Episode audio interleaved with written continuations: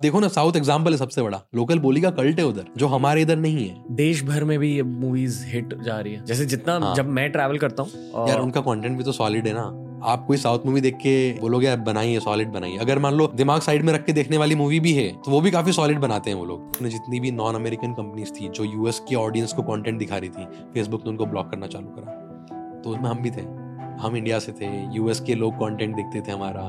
तो बिना कोई नोटिस के they turn it off domain block कर दिया। क्या करते हमारा ट्रैफ़िक सीधे रोज के दो तीन मिलियन यूज़र आते थे डाउन होके कुछ दस हज़ार, बीस हज़ार रुपए और उसके ठीक दो महीने पहले हमारे पास तीन सौ करोड़ का ऑफ़र था एक पोजीशन का। तो when I went to US he met someone तो वी हैड एन ऑफ़र हमने सोचा, नहीं यार, हमको इंडिया से बड़ी कंपनी बनाना है बिलियन डॉलर कंपनी रिजेक्ट करा उसको। एंड देन उसके दो महीने बाद 26 नवंबर 2018 को फेसबुक ने हमको ब्लॉक कर दिया। एंड देन एक रात में सब खत्म हो गया। दोस्तों, आज के गेस्ट शशांक वैष्णव और उनकी टीम को शार्क टैंक में जाकर मिली थी फंडिंग पर किसी भी महान ऑन्टरप्रनोर के पीछे एक बहुत इंस्पिरेशनल बहुत इंसाइटफुल बहुत नॉलेजेबल कहानी होती है। यह है उस कहानी की कहानी। Shashank Vaishnav of stage dot in आज द रणवीर शो पर अपनी कहानी शेयर करेंगे। Stage dot in basically Bharat का नेटफ्लिक्स है जहाँ अलग अलग डायलेक्ट्स में अलग अलग भाषाओं में, भारत की बोलियों में स्टेज कंटेंट को प्रोड्यूस कर रहा है। यह स्टेज डॉट इन की ज़बरदस्त कहानी पॉडकास्ट को एंड तक देखिए। अगर आप ऑन्टरप्रनोर हो या अगर आपको बिज़नेस स्टोरीज सुनने में मज़ा आता है, अगर आपको उनसे सीख मिलती है प्लीज़ ये वाला पॉडकास्ट एंड तक देखिए। बहुत ही ज़बरदस्त पॉडकास्ट है। ये है शशांक वैष्णव भाई on T R S enjoy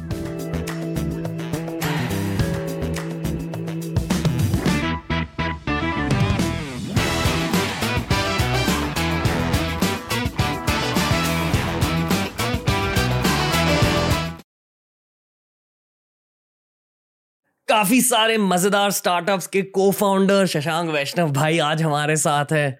कैसे हो ब्रो बहुत शानदार भाई बहुत शानदार। अमेजिंग व्हाट्स हैपनिंग कैसे हो? आजकल बस यही चल रहा है प्लेटफॉर्म को और कैसे स्केल करें और कैसे ज़्यादा यूज़र लाएँ और कैसे अच्छा कंटेंट बनाएँ और अपने यूज़र्स को सर्व करें। एंड ऑब्सेशन यूज़र्स से काफ़ी ज़्यादा है और उसी के अराउंड लाइफ रिवॉल्व हो रही है। वही चल रहा है। शार्क टैंक का एक्सपीरियंस कैसा रहा? पता है जब भी शार्क टैंक सीज़न ऑन होता है ऑन्टरप्रनोरशिप कंटेंट भी फटता है यूट्यूब पर। ऑन्टरप्रनोरशिप का एक क्रेज Yeah. पूरे Yeah. देश में छा जाता है।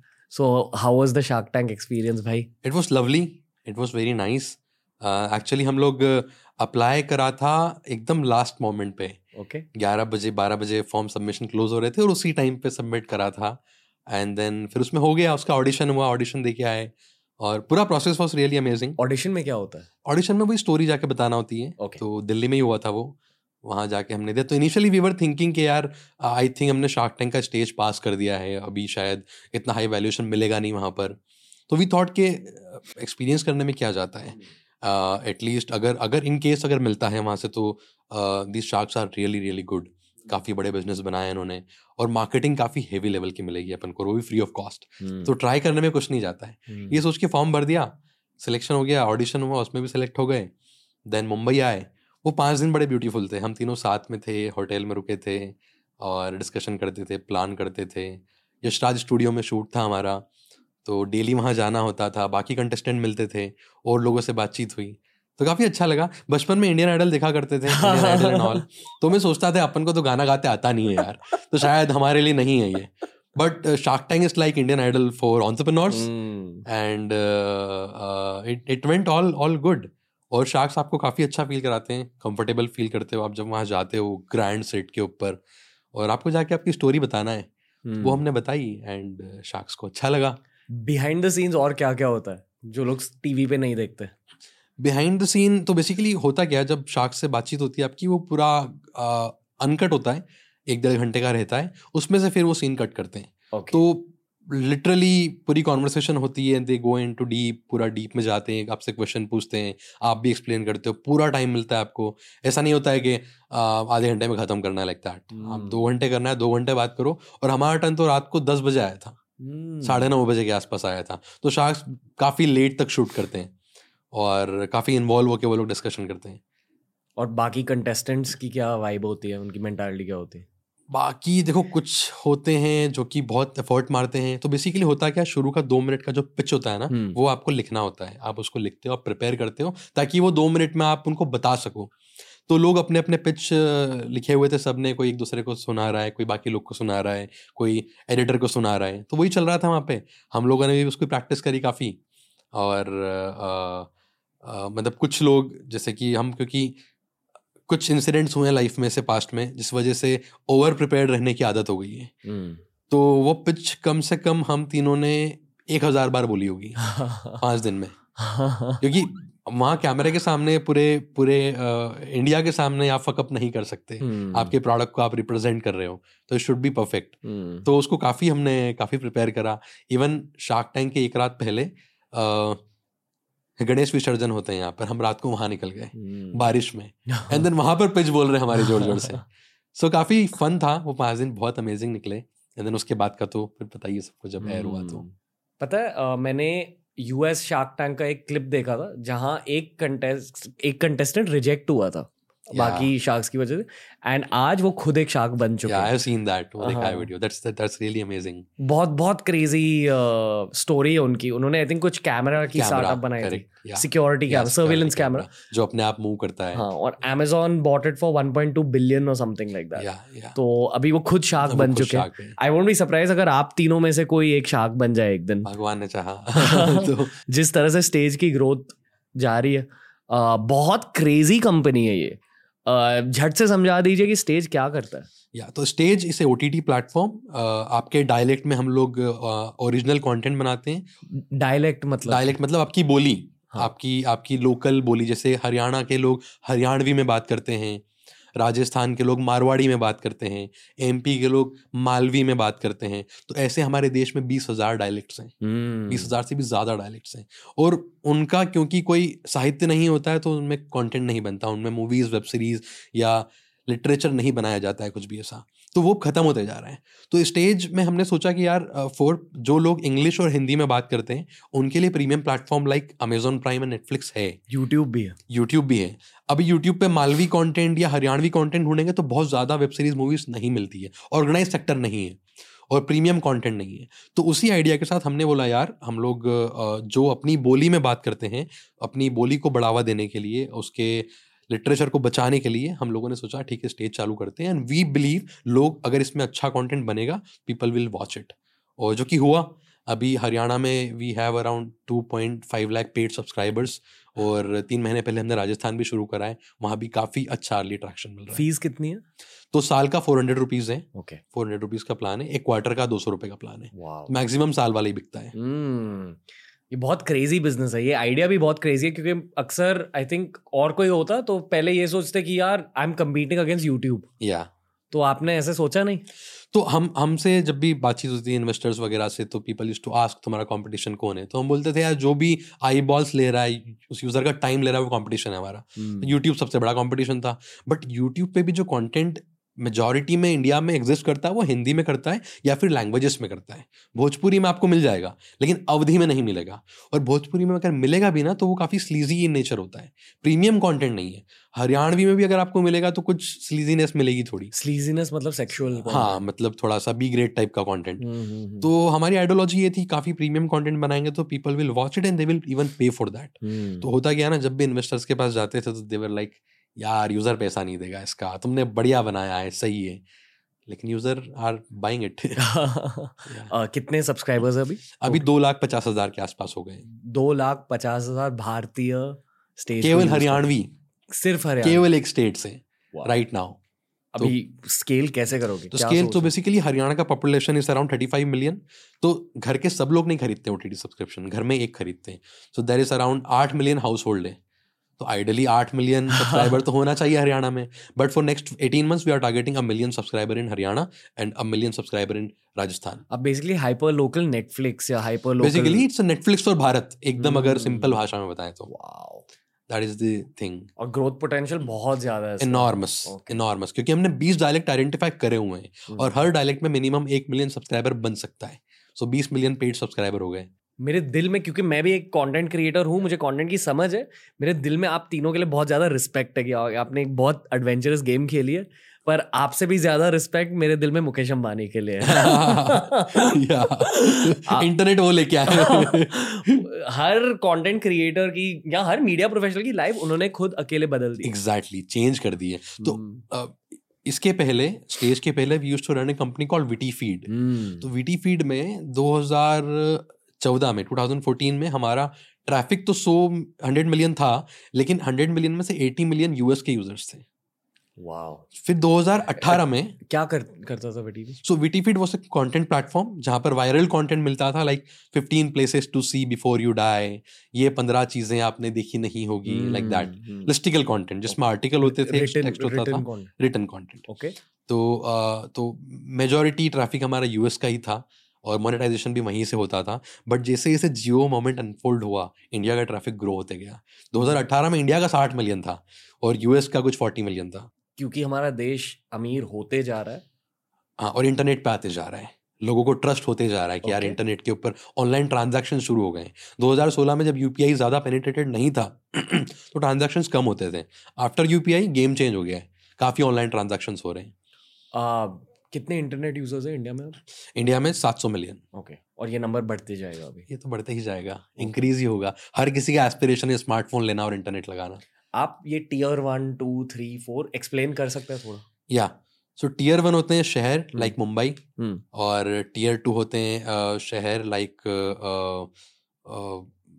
जयपुर हम्म। और टीयर थ्री होते हैं like small villages okay like that okay tier four five भी होता है? हाँ वो टीयर फोर भी होते हैं और छोटे हो जाते हैं गाँव।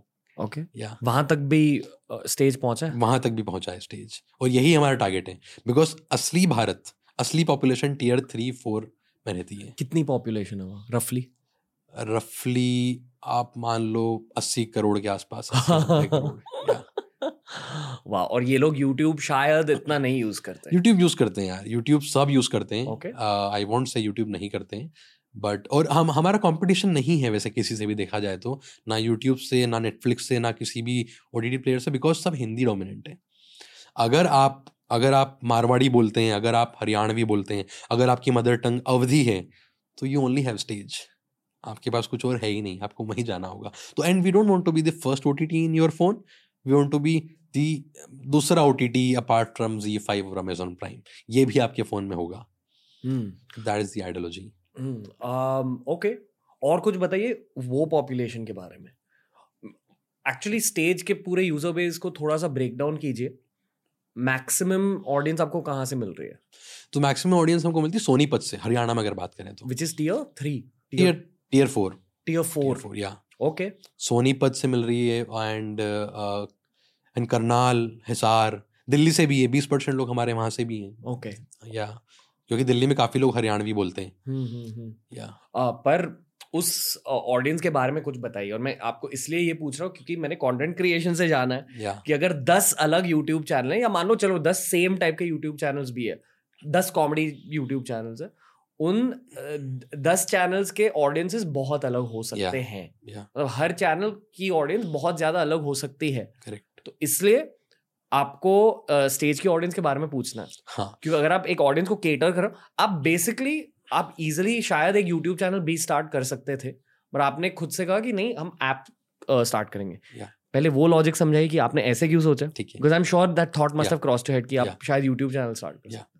और दूसरा सवाल ये है कि वो वाली ऑडियंस किस तरह का कंटेंट देखना चाहता हाँ? तो मैं दोनों का आंसर करता हूँ। पहले मैं करता हूँ क्यों हमने ऐप बनाया और यूट्यूब चैनल नहीं बनाया? सो हम्म। so, अगर आप यूट्यूब चैनल बनाते हो अगर आप क्रिएटर बनते हो तो यू आर ए पाइप इसको पाइप बोलते हैं विच मीन्स पाइप में एक ही जगह से सामान आ रहा है आपका जो आ, आ, आप कंटेंट बना रहे हो एक ही इंसान बना रहा है और वो आप ऑडियंस को दिखा रहे हो उसको स्केल नहीं कर सकते।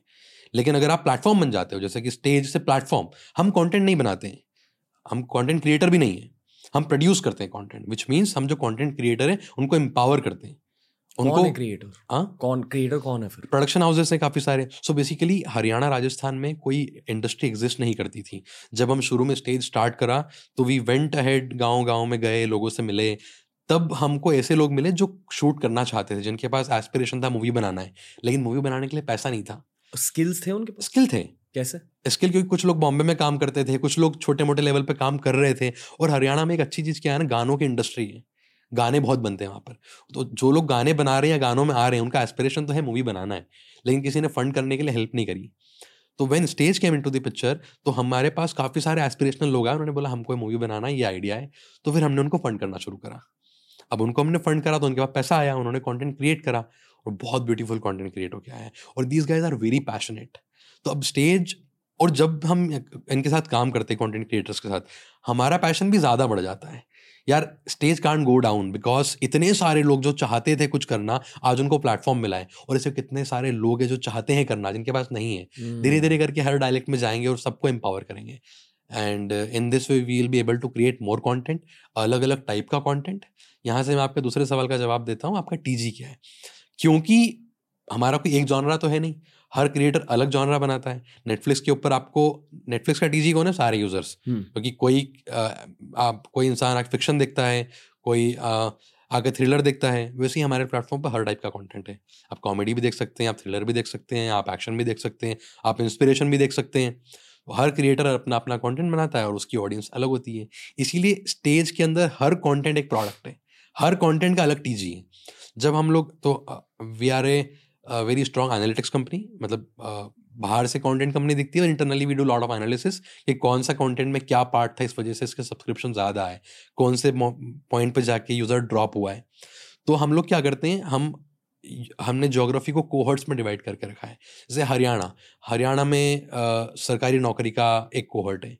कि सरकारी नौकरी पे अगर कोई मूवी बनेगी तो ये टाइप के लोग देखने वाले हैं। ठीक है? अब हरियाणा के अंदर पुलिस का काफ़ी है। मतलब आर्मी में जाने का पुलिस का। उनके अराउंड कोई मूवी बनेगी तो काफ़ी चलेगी, ठीक है? और जाट के अराउंड कोई मूवी बनेगी तो वो काफ़ी चलेगी। तो जैसे हर स्टेट के अपनी कहानियाँ होती है। अगर आप पहलवानी के अराउंड कोई मूवी बनाओगे तो बढ़िया चलेगी। जैसे अखाड़ा करके हमारी एक वेब सीरीज़ थी। It work very good. उसमें एक पहलवान की कहानी है कि यार, अगर वो कुश्ती में हार जाता है और कुछ नहीं कर पाता है तो उसकी लाइफ कैसी होती है? वो उसके अंदर एक्सप्लेन करा है। एक वेब सीरीज़ है कॉल्ड ग्रुप डी। वहाँ पर हरियाणा में ग्रुप डी करके एग्ज़ाम होती है। सरकारी नौकरी की उसके अराउंड एक वेब सीरीज़ है उसके दो सीज़न आए इट वर्कड वेरी गुड फिर कावड़ यात्रा सुना है आपने? कावड़ निकालते हैं तो ऑरेंज कपड़े में आपने लोगों को देखा होगा रोड पे जाते हैं पानी लेके जो गंगा जल होता है उसमें हम्म, हम्म, तो उसके अराउंड काफ़ी हेवी कॉन्सेप्ट है वहाँ पर उसके ऊपर मूवी बनाएँगे तो बढ़िया चलेगी। अगर आप राजस्थान में आ जाओ तो वहाँ पर आप राजा महाराजा के ऊपर बना दो ठाकुर के ऊपर बना दो राजपुताना के ऊपर बना दो ऐसे बहुत सारे कॉन्सेप्ट हैं हर जगह पर हमारे देश में। तो टीजी सारे ही हैं। ये सच है कि स्पिरिचुअल कंटेंट भी बहुत ज़्यादा चलता है? बहुत हेवी चलता है। हम लोग अगला टारगेट वही करने वाले हैं। क्योंकि आ, हर कोई टी सीरीज़ को जानता है पर हर कोई ये नहीं जानता कि टी सीरीज़ को अपनी ग्रोथ स्पिरिचुअल गानों से मिली है। एकदम एब्सोल्युटली हम करेंगे वो भी। ओके कुछ हमने करा भी थोड़ा बहुत अच्छा अट्रैक्शन आया है। उसका एक टीजी अलग है जो कि बहुत कल्ट टीजी है। मतलब? कल्ट मतलब आ, एक बार अगर वो आगे आपके प्लेटफॉर्म को फॉलो करने लगा तो फिर वो बहुत रेगुलर होगा। वाह जैसे अमर चित्रकथा बचपन में एक कॉमिक बुक हाँ। की सीरीज़ थी। अभी आई फील कि एक नेशनल पोटेंशियल है अमर चित्रकथा के अ, अमर चित्रकथा स्टाइल कंपनीज़ की। या या या Wow, okay. Would say that you can say ये वाली जो ऑडियंस है स्मार्ट होते जा रही है क्योंकि हम जब यूट्यूब की ऑडियंस को स्टडी करते हैं तब ऐसा लगता है कि यार ये ऑडियंस बहुत ज़्यादा स्मार्ट हो रही है and it's difficult for creators to keep up मतलब स्पेशली हिंदी चैनल की audience I feel honestly English channel से ज़्यादा स्मार्ट हो रही है क्योंकि ये लोग ओपन है या सीखना है। इंग्लिश चैनल की ऑडियंस थोड़ी सी क्लोज्ड होती है कि हम्म, एक एक क्रिटिकल आई से देखते हैं कंटेंट को. पर हिंदी ऑडियंस बहुत ओपन होती है। और अगर आपने गलती भी करी अगर आपने कुछ गलत किया आपको फर्गिव कर देती इंग्लिश ऑडियंस फर्गिव नहीं करती। हम्म। तो आई फील कि क्योंकि एक ओपन ऑडियंस है बहुत ज़्यादा स्मार्ट हो रही है और Yeah. इसलिए कंटेंट क्रिएटर्स के लिए बहुत मुश्किल है अभी कंटेंट Yeah. बनाना। या आप भी इस प्रॉब्लम को फेस कर रहे हो? हाँ तो इसका जब हमने पहली वेब सीरीज़ बनाई थी अब देखो हम भी शुरू कर रहे थे और बजट भी बहुत ज़्यादा था नहीं तो मिस्टेक्स थी उसमें। तो हमको लगा था नहीं चलेगी पीपल लव्ड इट आप आपकी ऑडियंस से बात करते हो? काफ़ी बात करते हैं। ओके तो हमारी टीम में फ़ोन नंबर हम हम सर्कुलेट करते हैं पूरी टीम बात करती है। क्योंकि कुछ चीज़ों को आप डेटा से जान नहीं सकते। या आपको इमोशनली जानना Yes. पड़ता है। तो ठीक है जब आप इनसे बात करते हो ये लोग यूट्यूब भी देखते हैं। देखते तो हैं। यूट्यूब पर क्या देखते हैं? नॉर्मल कंटेंट देखते हैं गाने सुनते हैं कोई भी वीडियो आ गया तो वो देखने लग गए। मूवीज़ के सीन देखते हैं हिंदी मूवी के सीन हिंदी जो- समझ आती है सब हाँ हिंदी समझ हिंदी आती है समझ में। बट खुद की भाषा में कंटेंट देखना का अलग एक्सपीरियंस होता है। तो बेसिकली ऐसे बहुत सारे लोग हैं जो अपने घर में अपनी बोली में ही बात करते हैं। अब प्रॉब्लम ये हुआ ना क्योंकि इसमें कंटेंट बनता नहीं था क्वालिटी का तो लोगों को भी एक्सपोजर मिला नहीं। जब वो देखने लगे तो उनको अच्छा लगा। फॉर एग्ज़ाम्पल जाकिर भाई ने एक आ, एक वेब सीरीज़ बनाई थी चाचा विधायक है हमारे। हम्म। ठीक है? क्योंकि उसमें इंदौरी वर्ड्स हैं काफ़ी सारे आई वॉज़ इट मुझे अच्छा लगा। उसको देख के आई रियलाइज़ इट कि हाँ यार डायलेक्ट का पावर अपने आप में अलग ही है। आप जिस लोकेशन में रहते हो आप जिस बोली में बचपन से बोल के घर में बड़े हुए हैं आपने सुना है आसपास वो जब टीवी पे दिखता है ना उस बारे में बात होती है तो आपको अच्छी फीलिंग आती है। हम्म। तो इट्स देयर अब जब हम यूज़र से बात करते हैं तो हम यूज़र से काफ़ी बात करते हैं बाय द वे और जब भी कोई न्यू ज्वाइन ही आता है तो उसका मैंडेट है पचास यूज़र से बात करना है उसको फ़ोन करके। तो बहुत प्यार मिलता है यूज़र से। और एक अलग लेवल का एनर्जी अलग लेवल का मोटिवेशन आता है। जब भी लाइफ में लो फील होता है ना मैं कोई भी नंबर उठा के यूज़र को फ़ोन लगाता हूँ I start talking to them और घंटों बात हो जाती है लिटरली आधा आधा घंटा बात हो जाती है। क्या बोलते आपको? को रिक्वेस्ट करते कि ऐसा कंटेंट बनाओ या पहले तो वो बहुत थैंक यू बोलते हैं कि यार भाई जी आपने ये ऐप बनाई अपने हरियाणवी संस्कृति के लिए राजस्थानी संस्कृति के लिए बहुत बहुत शुक्रिया। ऐसा कोई नहीं करता है मैं पूरा साथ हूँ आपके हम पूरा सपोर्ट करेंगे आपको।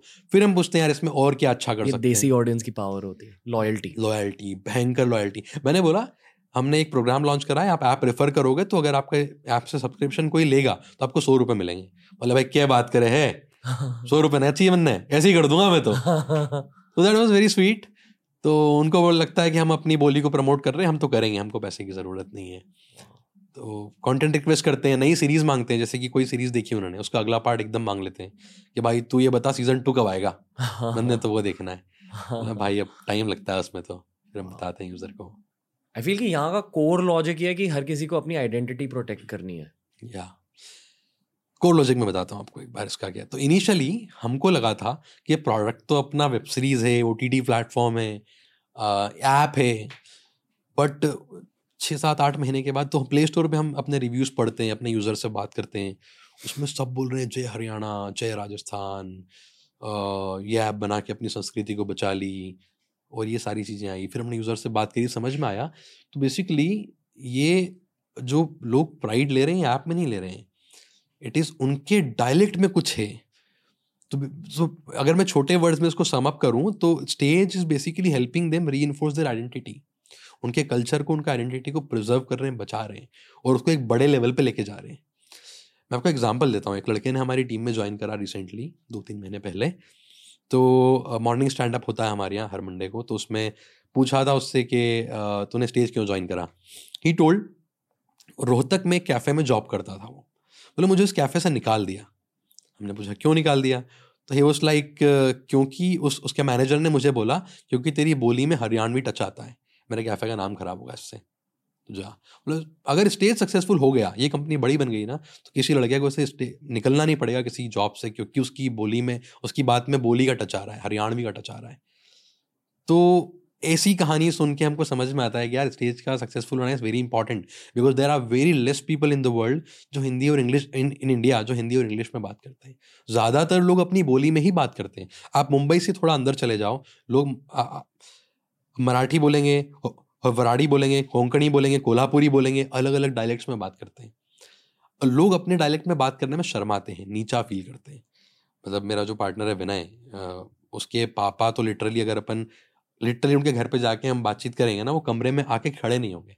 उन्हें आप पढ़े लिखे लोग बात करो। लेकिन अगर आप हरियाणवी में बात कर रहे हो तो आके बैठ जाएँगे आपके पास में।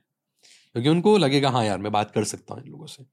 अब आप देखो यहाँ पर, क्योंकि लोग अपनी बोली में बात करने में प्राइड फील नहीं करते, नीचा फील करते हैं। आप कैसे एक्सपेक्ट करोगे अपने आइडिया शेयर करेंगे वो? दूसरी कंट्रीज़ ग्रो करती है जो अपनी भाषा में बात करती है, क्योंकि वहाँ ज़्यादा लोग आइडिया शेयर कर पाते हैं। हमारी कंट्री की पॉपुलेशन डेढ़ सौ करोड़ है, लेकिन काफ़ी फ्यू लोग हैं जो कम्युनिकेट कर पाएँगे अपने आइडियाज़ को, क्योंकि हिंदी इंग्लिश की वैल्यू है। अगर आप हरियाणवी में जाके आइडिया बताओगे बताओगे पैडमैन बनाना है हमको तो पैड बनाना है तो कोई सुनेगा नहीं। वेरी हार्ड तो पैडमैन टाइप के लोग बहुत कम निकल पाते हैं हमारे देश से। हम्म। लेकिन अगर उनकी बोली की वैल्यू होती उनको नीचा नहीं दिखाया जाता तो मुझे लगता है बहुत सारे पैडमैन निकलते हैं हमारी कंट्री से।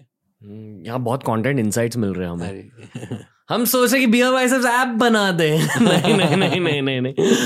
आई डोंट पर ये थॉट आई है मेरे दिमाग में। Uh, हमने एक वो मेडिटेशन ऐप स्टार्ट करी है जिसमें सब्सक्रिप्शन मॉडल फॉलो कर रहे हैं लेवल और uh, वहाँ मैंने सब्सक्रिप्शन मॉडल के चैलेंजेस देखे हैं अभी। और सीख रहे कि कैसे सब्सक्रिप्शन मॉडल का बिज़नेस होता है। बहुत बढ़िया बिज़नेस है अगर आपने क्रैक किया तो। And that has led me to thinking LTV काफ़ी सॉलिड होता है सब्सक्रिप्शन बिज़नेस में।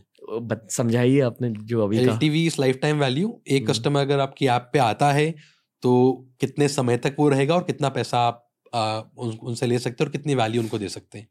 दैट इज़ एल बाकी यूट्यूबर्स ऐसे क्यों नहीं सोचते? बाकी यूट्यूबर मे भी सब लोग कंटेंट क्रिएशन पे फोकस करते हैं केवल। They don't think as in बड़ा बिज़नेस बनाना है नॉल इसको स्केल करना है मे बी जैसे मिस्टर बीस्ट का अगर हम देखें उन्होंने तो सोचा बड़ा बिज़नेस बनाने का ही मेड इट सो कुछ लोग सोचते हैं कुछ लोग नहीं सोचते हैं। Some people are happy like that आपका अभी चैलेंज क्या है? स्केलिंग का चैलेंज क्या है? स्केलिंग का चैलेंज ये है जैसे कि हम जो भी कंटेंट एक्सटेंशन करते हैं उसको छः महीना लगता है बनने में। हम्म। तो कोई भी नया डायलेक्ट जब लॉन्च करते हैं ना जैसे राजस्थानी लॉन्च कराना तो हमको आठ महीने वेट करना पड़ा हम्म। आठ महीने बाद कंटेंट आना शुरू हुआ फिर जब वो आठ महीने बाद कंटेंट आना शुरू हुआ अब ऐप के बारे में बस बनेगा एक लोग बात करने लगेंगे फिर वो एक डायलेक्ट को स्टेबल होने में एक साल लगता है हम्म। तो उस एक साल के पीरियड को हमको स्केल करने के लिए छोटा करना है ओके okay, okay. ताकि नया डायलेक्ट लॉन्च करें और छह महीने में it's like up and running fast हो जाए। Okay. वो हमको एस के थ्रू करना है सही। मोस्टली ऑडियंस को रेजिंग मनी का कॉन्सेप्ट शार्क टैंक से मिला है। या। शार्क टैंक से सीखा कि रेजिंग मनी क्या हाँ. होता है इन्वेस्टर्स क्या होते हैं वीसीज क्या होते हैं। पर आप असलियत के बारे में भी बताइए शार्क टैंक के बाहर की दुनिया में यही सेम लॉजिक रेजिंग मनी का लॉजिक इन्वेस्टर्स का लॉजिक वीसीज एंजल्स ये वाली दुनिया कैसे होती है? और अगर किसी को इसमें घुसना है बहुत लोगों के पास आइडियाज़ है शायद टीम्स भी है शायद को फाउंडर्स भी है बट ये जानते नहीं कि वो रेजिंग मनी की शुरुआत कहाँ से करे कैसे करे। तो एकदम कॉलेज स्टूडेंट के लेवल पर आके समझाइए। अच्छा बिल्कुल एकदम। सो बेसिकली रेजिंग मनी पैसा रेज करना पैसा रेस करना मतलब पैसा लेना किसी से आपके किसी आइडिया को या किसी प्रोडक्ट को बड़ा बनाने के लिए। ठीक है? दो तरीके होते हैं इसके या तो आप पहले आइडिया लेके चले जाओ कि यार ये आइडिया है मुझे बनाना है मुझे पैसा दे दो। यार आइडिया पे कोई पैसा देगा नहीं आइडिया हर किसी के पास होते हैं। पॉइंट इज़ दैट आप उस प्रॉब्लम को सॉल्व करने के लिए क्या कर रहे हैं? तो अगर आप कॉलेज में हैं और आपको कुछ करना है तो सबसे पहले तो एक प्रॉब्लम आइडेंटिफाई करो। जिस प्रॉब्लम के लिए जिस प्रॉब्लम को सॉल्व करने के लिए आप पैशनेट हो। और मे बी अगर वो प्रॉब्लम आपकी है तो बहुत ही अच्छी बात है। जितनी भी बड़ी कंपनी पास्ट में बनी है मैक्सिमम उनमें से वो फाउंडर की ही प्रॉब्लम थी। उसने उसी प्रॉब्लम हम्म। को सॉल्व करा। हम्म। खुद की प्रॉब्लम सॉल्व करते करते फिर आप स्केल पे सॉल्व करते हो। तो आप सबसे पहले बनाओगे एमवीपी आपके प्रोडक्ट का एक छोटा पार्ट मतलब कितने छोटे से में आप उस चीज़ को कर सकते हो। एमवीपी शब्द मिनिमल वायबल प्रोडक्ट तो इसका मतलब जो भी आपके प्रोडक्ट का बड़ा वर्जन है उसको आप कितना छोटा बना सकते हो? वो छोटा बना के आप उसको प्रूव करोगे कि हाँ यूज़र यूज़ कर रहे हैं। लोगों की लाइफ में कोई चेंज आ रहा है इससे वैल्यू डिलीवरी हो रही है। जब वैल्यू डिलीवरी हो जाएगी जब लगेगा यूज़र को सेटिस्फैक्शन है सही चीज़ें इसको बड़े लेवल पर करना चाहिए तब जाके आप एंजल नेटवर्क को रीच आउट करोगे। काफ़ी सारे एंजल नेटवर्क अपनी कंट्री के अंदर बहुत सारे हैं। आप गूगल करोगे आपको मिल जाएँगे इंडियन एंजल नेटवर्क करके। और उनको ईमेल एंजल्स क्या होते हैं? एंजल्स जो आपको इनिशियल एकदम अर्ली स्टेज में आपके कंपनी को बड़ा बनाने के लिए शुरू में फंड देते हैं कि आप आपके प्रोडक्ट को थोड़ा सा और बड़ा कर सको। जब वो थोड़ा सा और बड़ा, क्योंकि एंजल का जो टिकट साइज़ होता है, छोटा होता है। पाँच लाख, दस लाख, बीस लाख टाइप से होता है। जब वो बीस लाख का पैसा आपने यूज़ करा और आपके प्रोडक्ट को एक अलग लेवल पे लेके गए, फिर आते हैं बड़े फंड्स जहाँ पर आप सीरीज़ एरियस कर सकते हैं। सीरीज़ एरियस करोगे आप, आपके प्रोडक्ट एकदम इस स्टेज पे है आपका पीएमएफ आ चुका है। अब आपको उसको स्केल करना है। ज़्यादा यूज़र्स तक ले जाना है, ज़्यादा बड़े लेवल पे करना है, तब आप सीरीज़ ए करोगे। सीरीज़ ए का पैसा, उसका फिर आप एक बेंचमार्क सेट करोगे, यार अगले अट्ठारह महीने में हमको इतने नंबर ऑफ़ यूज़र्स तक पहुँचना है, इतने लोगों की प्रॉब्लम सॉल्व करना है। उसके बाद फिर आपको और पैसा लगेगा, फिर आप सीरीज़ बी रेस करोगे। और ये सारी प्रोसेस के अंदर आपको कहीं नहीं भूलना है कि आप पैसा कैसे बनाओगे। इट इज़ वेरी इंपॉर्टेंट वो आप अर्ली स्टेज में प्रूव कर लोगे। यूज़र अगर आपका यूज़ कर रहा है, आप उसको वैल्यू डिलीवरी हो रही है, तब आप समझ में आ जाएगा आपको यूज़र पैसा देगा या नहीं देगा इसका, या फिर आप किस तरीके से पैसा बनाओगे। फिर जाके, आगे जाके एक टाइम आएगा जब आप प्रॉफिटेबल होना चालू होगे तो वो कैलकुलेशन आपको करना होगी। जैसे हमारे केस में एक डायलेक्ट में अगर हमारे ढाई लाख पेड सब्सक्राइबर हो जाएँगे स्टेडी स्टेट में, मैं अगर आज हरियाणा अगर हम रोक दें अभी तो हम हम आज प्रॉफिटेबल हो जाएँगे बिकॉज़ हमारे ढाई लाख सब्सक्राइबर होने वाले हैं। लेकिन हम और ग्रो कर रहे हैं आगे। इसलिए अभी लॉस में आता है। हम्म। धीरे धीरे सारे डायलेक्ट के अंदर एक एक मिलियन जब सब्सक्राइबर हो जाएँगे तो विल मेक गुड प्रॉफिट तो आपको वो भी डिफाइन करना ज़रूरी है कि मैं कब प्रॉफिट बनाऊँगा इससे। बिकॉज़ अल्टीमेटली इन्वेस्टर का मकसद भी पैसा बनाना है। हम्म। तो इनिशियल स्टार्ट करना है एमवीपी से। सबसे छोटा बनाओ। लोग गलती क्या करते हैं यूजुअली पहले दिन उनको बड़ी कंपनी बनाना है। पहले दिन उनको सौ करोड़ रेस करना है। ऐसा नहीं होता है। और what I believe is that initial product जो आपको आप बनाओगे उसमें पैसे नहीं लगना चाहिए। अगर उसमें पैसे लग रहे हैं तो you are doing something wrong okay this is very simple आप सही कह रहे हो। आई फील कि हर किसी को धंधा नहीं भूलना चाहिए। बेसिकली धंधा कर रहे हो। या प्रॉफिट्स कमाओ। करेक्ट बेसिक कोर लॉजिक यही होता। है और अगर आप स्टार्टअप की दुनिया की गलतियों को स्टडी करोगे बेसिक गलती यही Yeah, थी कि लोगों ने प्रॉफिट पर फोकस नहीं किया। करा। और फिर अगर प्रॉफिट्स नहीं आएँगे तो टेंशन बढ़ेगी टेंशन बढ़ेगी बढ़ेगी तो झगड़े होंगे। और फिर ब्रेकअप्स हो जाते हैं स्टार्टअप्स के। आ, ठीक है एक और रॉ सवाल पूछूँगा। आपकी विटी फ़ीड की जर्नी से आपने सीखा क्या? जो आपने यहाँ अप्लाई कर किया। क्योंकि वहाँ से आपको एक्सपीरियंस मिल गया। तो उस पाँच पाँच साल के एक्सपीरियंस को? विटी फीट का? हाँ। हाँ, या चार साल? चार साल के एक्सपीरियंस को अगर आपको कुछ सेंटेंसेस में बॉइल डाउन करने को बोलूँ मैं तो आप क्या बोलोगे ऑडियंस को? चलो चार पाँच सेंटेंस में नहीं बट हाँ। सौ सेंटेंस तो तो मैं थोड़ा सा स्टोरी को ऐसे नरेट करता हूँ। तो Sure. विटी फिट के चार साल थे। हमने कंपनी शुरू करी थी 2010 में कॉलेज हम्म, फ़र्स्ट ईयर में। हम्म। तब से हम काम कर रहे थे। हम्म। और 2012 से हमने पैसा बनाना शुरू कर दिया था। Like every day we use to make 2000 dollar 3000 dollar तो पैसा तब से आ रहा था। हमने उसी को स्केल करा और उसको विटी फिट बना दिया 2014 में आके। तो जो कॉन्सेप्ट 2012 में था हमने 2018 तक उसी कॉन्सेप्ट पे कंपनी बिल्ड करी। इस पूरी प्रोसेस में हुआ क्या ना, हमने इनोवेशन नहीं करा। वो एक ही इनोवेशन करा था वायरल लाइन एक प्रोडक्ट बनाया था जो कि विटी फिट पे ट्रैफ़िक लेके आता था। मतलब जितने भी वर्ल्ड में इन्फ्लुएंसर्स हैं बड़े बड़े 2014 के आसपास ये उसको मोनेटाइज करने का तरीका नहीं होता था। अगर आपका जो फेसबुक पेज है, पहले एड इतने स्ट्रांग नहीं थे तो कोई भी बड़ा इन्फ्लुएंसर जिसके 10 मिलियन लाइक्स है वो विटी फिट का आर्टिकल लेता था पोस्ट करता था, उससे हमारे पास यूज़र आते थे और हम रेव शेयर करते थे। 2018 तक यही मॉडल चलाया, हमने कुछ इनोवेशन नहीं करा। तो the learning which we have got काफ़ी सारी मिली है लेकिन एक ये थी कि इनोवेशन करते रहना है और कभी भी सेटल नहीं होना है। कोई भी बिज़नेस में। कोई भी बिज़नेस हो कुछ भी हो जो सेटल हो गया वो मर गया। नोकिया मर गया। कितने सारे ऐसे बिज़नेस जो खत्म हो गए बड़े बड़े बड़े बड़े बिजनेसेस हम तो फिर भी छोटे थे। आ, और मुझे लगता है अगर तब इनोवेशन करा होता एग्रेसिवली हम सेटल नहीं हुए होते तो आ, और और बेहतर करते हैं। लेकिन आई से जो हुआ अच्छा हुआ अच्छे के लिए होता है। अगर विटी फिट बंद नहीं होता तो हम स्टेज चालू नहीं करते। एक आखिरी सवाल पूछना चाहूँगा या एक आखिरी सेक्शन है ये वाले पॉडकास्ट के लिए? बॉलीवुड का डाउनफॉल क्यों हो रहा है? और क्या छोटे शहरों में भी डाउनफॉल हो रहा है? क्योंकि मैं एटलीस्ट मैं मुंबई के लिए बात कर सकता हूँ। मेरे काफ़ी सारे दोस्त या आजकल बॉलीवुड नहीं देख रहे हैं। शायद इतना ज़्यादा नेटफ्लिक्स भी नहीं देख रहे मोस्टली सोशल मीडिया में घुस चुके हैं। गेमिंग में घुस चुके हैं। आ, पर अगर कोई एकदम क्रेजी सीरीज़ आई तो लोग देख लेते हैं। गेम ऑफ़ थ्रोन्स की नई सीरीज़ जो आई थी। बट मैं आपसे सवाल कर रहा हूँ असली भारत के बारे में क्योंकि जब मैंने बॉलीवुड के सितारों से ये सवाल किया तो उन्होंने मुझसे कहा कि देखो शहर में लोग शायद नहीं देखेंगे मूवीज़ पर असली भारत में बॉलीवुड हमेशा ज़िंदा रहेगा। तो ये मैं एक्यूजेशन नहीं दे रहा हूँ बॉलीवुड को मैं आपसे पूछ रहा हूँ कि वहाँ की असलियत क्या है? तो अगर अच्छा कंटेंट बनता है तो लोग देखते हैं, ठीक है। बॉलीवुड में अच्छा कंटेंट बनता है, बहुत बढ़िया कंटेंट बनाते हैं, लेकिन अगर ऐसा कंटेंट है जो जहाँ पर हीरोइज्म बहुत ज़्यादा है, अब नहीं चलता बॉलीवुड में वो। पहले चलता था जहाँ पर एक हीरो है, एक लात मार रहा है, दस लोग फेंका गए एंड ऑल अभी पीपल वांट स्टोरी उनको कंटेंट चाहिए अच्छा। कंटेंट अच्छा नहीं होता तो नहीं चलता है। आप देखो राजकुमार राव जी की मूवी चलती है आयुष्मान खुराना की मूवी चलती है, लोग देखते हैं। अगर अच्छा कंटेंट लाओगे, अच्छी स्टोरी लाओगे तो पीपल वॉच कंटेंट हर कोई वेट करता है। जैसे भेड़िया मूवी आई थी। भेड़िया वर्कड वेरी गुड ना, अच्छी चली। लेकिन बॉलीवुड की थी, और उसके अलावा ब्रह्मास्त्र से इतनी उम्मीदें थी V F X was good लेकिन थोड़ी फनी लगी मूवी जितना उससे एक्सपेक्टेशन था, निकला नहीं। It was like all about heroism और उसमें बिल्डअप भी नहीं करा ठीक से। खैर, हम इतना ज़्यादा नहीं जानते हैं जितना वो लोग जानते हैं। लेकिन मुझे लगता है बहुत कुछ हो सकता था।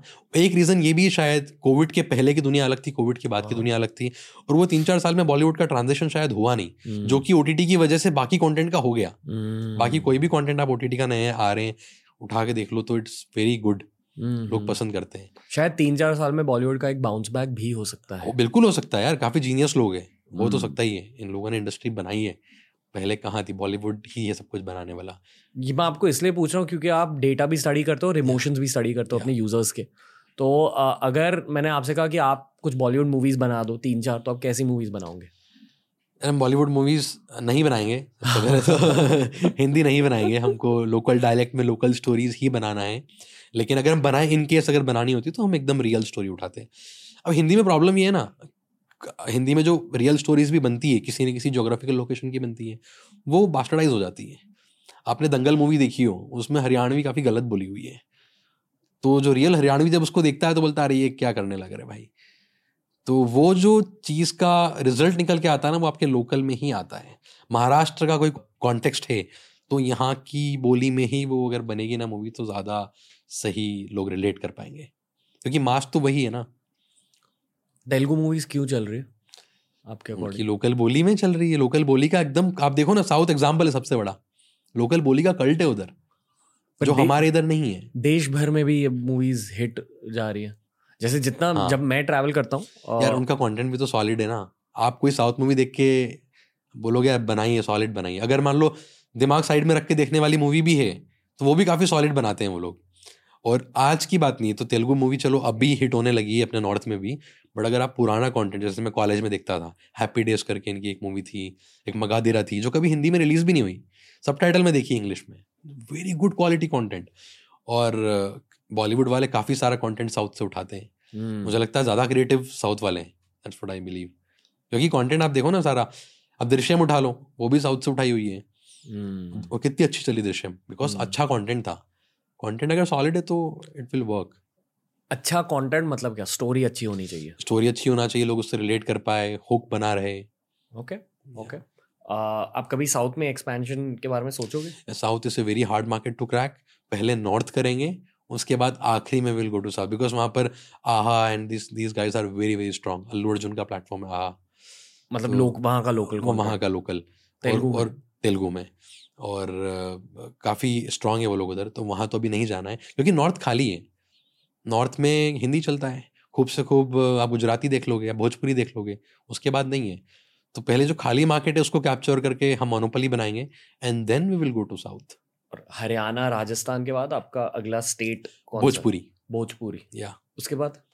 अवधि मतलब वहीं पर बिहार ही करेंगे हम क्योंकि बिहार काफ़ी बड़ा ऑडियंस है ऑडियंस बेस है। देन फिर UP that's what the plan is वाह ओके यूपी के बाद? अभी देखते हैं उसको। और ये सब डेटा बैक डिसीज़न सारा डेटा बैक डिसीज़न है। और ये सारी ओवरलैपिंग है ना देखो आप हरियाणा राजस्थान यूपी बिहार आसपास ही है।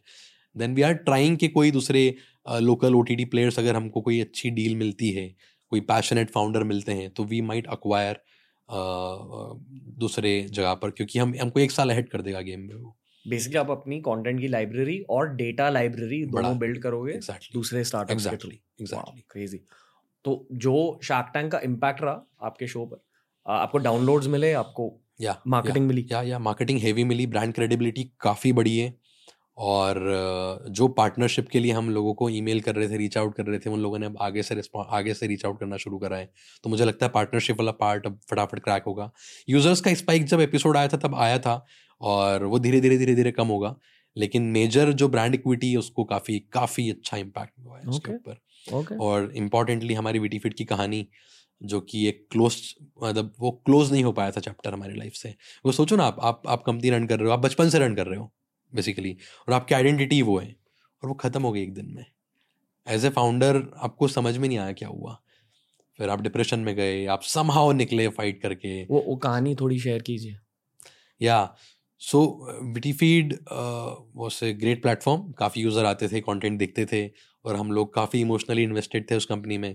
तो हमारा रेवेन्यू साल का चालीस करोड़ के आसपास होता था। All profitable all bootstrapped कुछ एंजल्स ने हमको बैक करा था ताकि हम उनसे गाइडेंस ले सकें, सीख सकें। टू थाउज़ेंड एटीन में फेसबुक ने पॉलिसीज़ चेंज करी, कुछ एल्गोरिदम चेंज हुए उनके।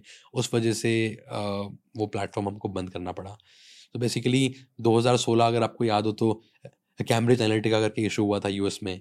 तो Mark Zuckerberg was under Senate hearing and all तब क्या करा फेसबुक ने? जितनी भी नॉन अमेरिकन कंपनीज़ थी, जो यूएस की ऑडियंस को कंटेंट दिखा रही थी फेसबुक ने उनको ब्लॉक करना चालू करा। तो उसमें हम भी थे। हम इंडिया से थे। यूएस के लोग कंटेंट देखते थे हमारा। तो बिना कोई नोटिस के they turn it off domain block कर दिया। क्या करते? हमारा ट्रैफ़िक सीधे रोज के दो तीन मिलियन यूज़र आते थे। डाउन होके कुछ दस हज़ार, बीस हज़ार हो गए। सारा मोनेटाइजेशन ऑनलाइन था।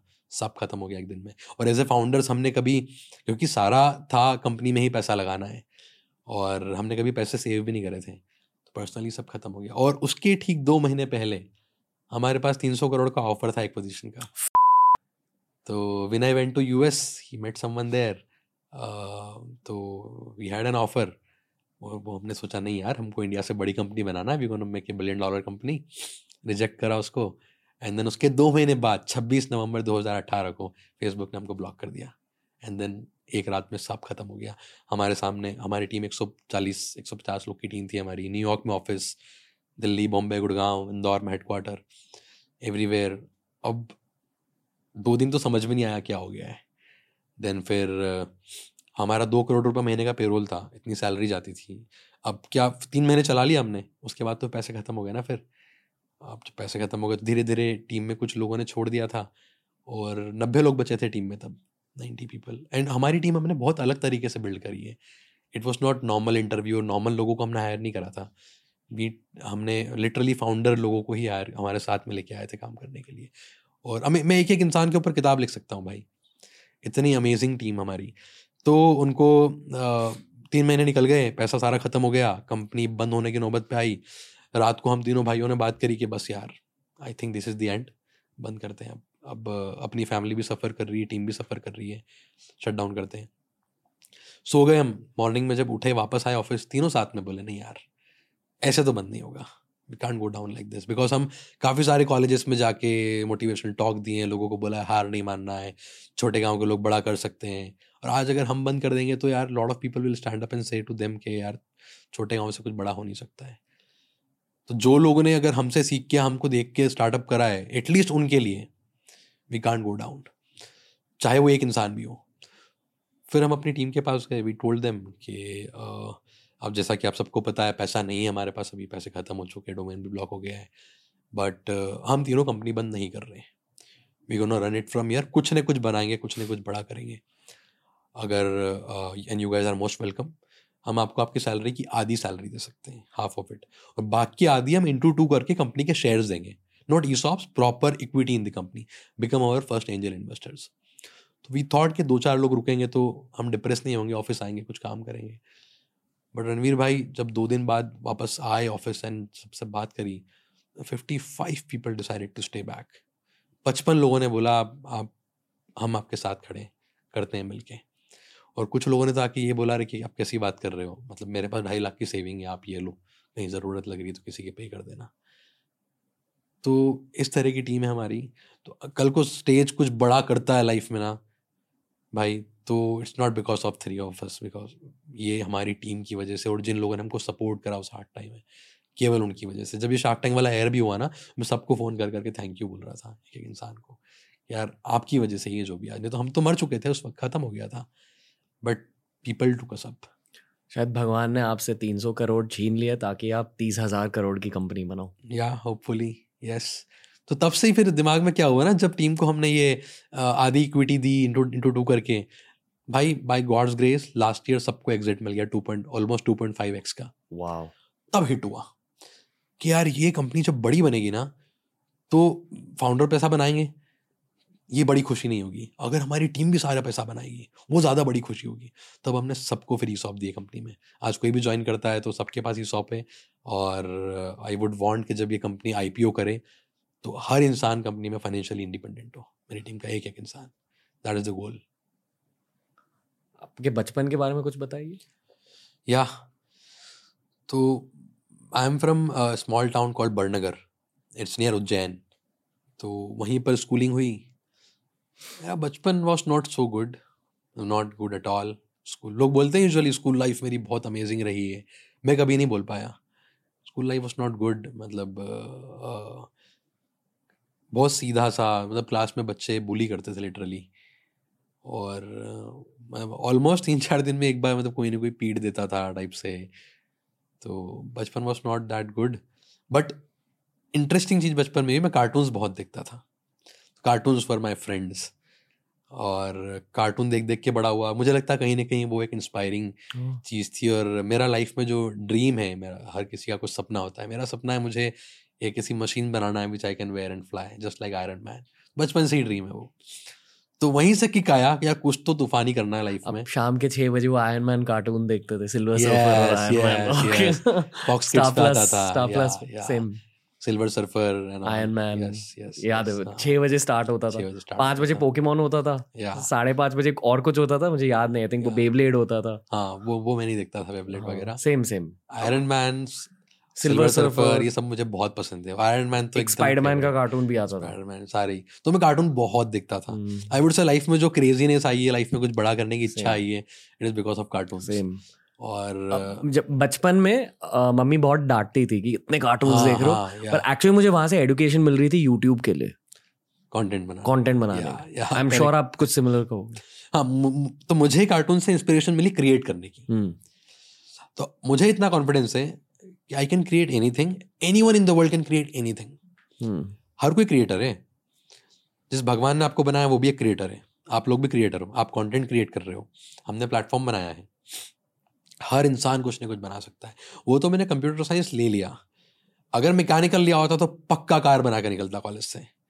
तो कोई भी इंसान मुझे लगता है क्रिएट करना आपका फ़र्ज़ है, आपका कर्तव्य है। हर किसी को करना चाहिए क्रिएट और ये कार्टून से शिक्षा मिली है। हाँ वैसे आपसे बहुत सारी बातें करनी है बट आपने मुझे बहुत इंस्पिरेशन दे दी है। शायद we might pull off a content नहीं एम किडिंग बट शशांक भाई थैंक यू यार. और uh, आपसे बस एक और सवाल पूछना कि जनरली बहुत सारे कॉलेज स्टूडेंट्स अब ऑन्टरप्रनोरशिप के बारे में सोच रहे या उनसे क्या कहना चाहोगे? क्योंकि आप भी टेक्निकली एक कॉलेज ऑन्टरप्रनोर Yeah. हो। या आपने वहाँ से Yes. अ, शुरू किया था। तो आप कुछ अलग करते? अदर देन जो आपने कहा कि आपने इनोवेट नहीं किया विटी फ़ीड में उसके अलावा और कुछ चेंजेस है आपके दिमाग में? If you could go back नहीं मैं कुछ भी चेंज तो नहीं करता। ओके एवरीथिंग वाज गुड जो भी होता है वही जो मैं कहता हूँ अच्छे के लिए होता है। जो नहीं होता है वो भी अच्छे के लिए होता है। हरिवंश राय जी की एक लाइन है जो मन का हुआ तो अच्छा ना हुआ तो और भी अच्छा। तो बट अगर कुछ कहना है कॉलेज के स्टूडेंट्स को तो आई वुड से ये बहुत अच्छी एज है कुछ क्रिएट करने के लिए। यहाँ पर कोई लाइबिलिटी नहीं है कोई टेंशन नहीं है। आप कुछ न कुछ क्रिएट करो आई वुड से कोई प्रॉब्लम आइडेंटिफाई करो स्टार्टअप करो। हमारा देश तभी ग्रो करेगा जब कंट्री में हर कोई सोचेगा कोई प्रॉब्लम को सॉल्व करने के लिए और हर कोई ऑन्टरप्रेन्योरियल बनेगा। तो I would say right time है हमारा देश एक अलग एरा में है काफ़ी जैसे अगर आप कोई पुरानी मूवी देखोगे स्टीव जॉब्स की और बिल गेट्स के एरा की वहाँ पर वैली में तूफ़ान मचा हुआ था आज हमारे देश में तूफ़ान मचा हुआ है। और ये क्रांति में ये तूफ़ान में आप मिस आउट नहीं हो सकते। You need to build something कुछ बनाओ कुछ ना कुछ सीख के निकलोगे।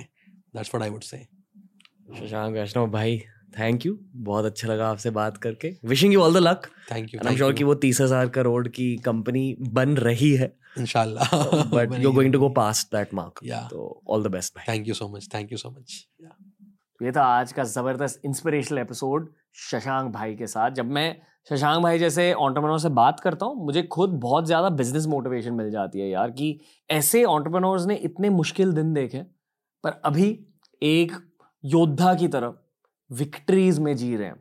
ऐसी कहानियों को सुनकर हर ऑन्टरप्रनोर को बहुत ज़्यादा मोटिवेशन मिलती है। इसलिए मैं ये चाहता हूँ कि अगर आप एक ऑन्टरप्रनोर हो, अपने दोस्तों के साथ, अपने कम्युनिटीज़ में ये वाला पॉडकास्ट शेयर कीजिए। टीआरएस पर ऐसे ही बिज़नेस स्टोरीज हम शेयर करते रहेंगे। हमें बस ये बताइए कि और कौन से ऑन्टरप्रनोर्स को आप टीआरएस पर देखना चाहेंगे। And until next time guys from Ranveer and the team नमस्ते। Will see you soon